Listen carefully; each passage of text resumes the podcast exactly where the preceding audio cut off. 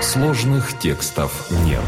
На сайт Школы Библии поступил вопрос на основании текста книги Левит двадцатой главы двадцать седьмого стиха. «Мужчина или женщина, если будут вызывать мертвых или волхвовать, да будут преданы смерти, камнями должно побить их, крови их на них». Должны ли мы сейчас соблюдать это повеление Господа? В стихе звучит слово «да будут». Это повеление, приказ, обязанность каждого верующего. Нигде в Евангелии, учении Иисуса Христа, нашего Спасителя, я не нашел ответ на этот вопрос. Отвечает пастор Андрей Бедратый. Мы должны соблюдать это повеление только в том значении, что не должны вызывать мертвых или волхвовать. Господь выразил этим стихом свое мнение в отношении этих явлений, но оно никогда не изменится. Это навечно. Но в отношении наказания за это действие здесь кое-что поменялось. Давайте рассмотрим, что именно изменилось. Будут ли вызыватели мертвых и волхвователи преданы смерти? Да. Это тоже никогда не изменится. Наказание за этот грех никогда не будет отменено. Перемена произошла только в том, кто именно будет выносить приговор и приводить его в исполнение.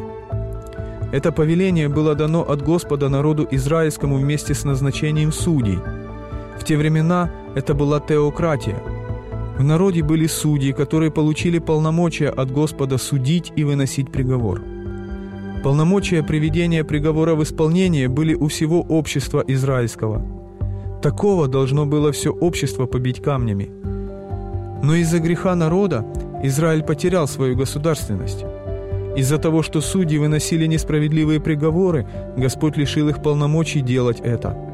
Он сказал, что сам будет вершить суд в конце времени, и судить он будет по справедливости.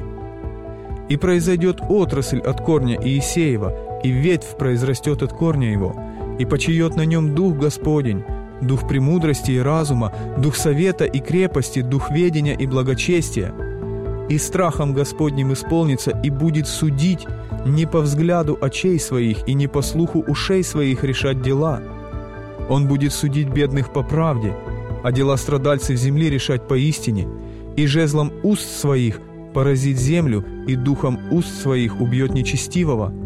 И будет припоясанием чресел его правда, и припоясанием бедер его истина. Книга пророка Исаии, одиннадцатая глава, с первого по пятый стихи. Итак, изменился судья, но отношение Бога к этому греху не изменилось, так что приговор будет таким же. Бог не изменяется. Дорогие друзья, если у вас есть вопросы по библейским текстам, на которые вы хотели бы получить ответы, оставляйте их на сайте Школы Библии байбл точка ю а. Подписывайтесь на наш YouTube-канал «Сложных текстов нет», чтобы услышать больше подробных ответов на непростые вопросы к Библии.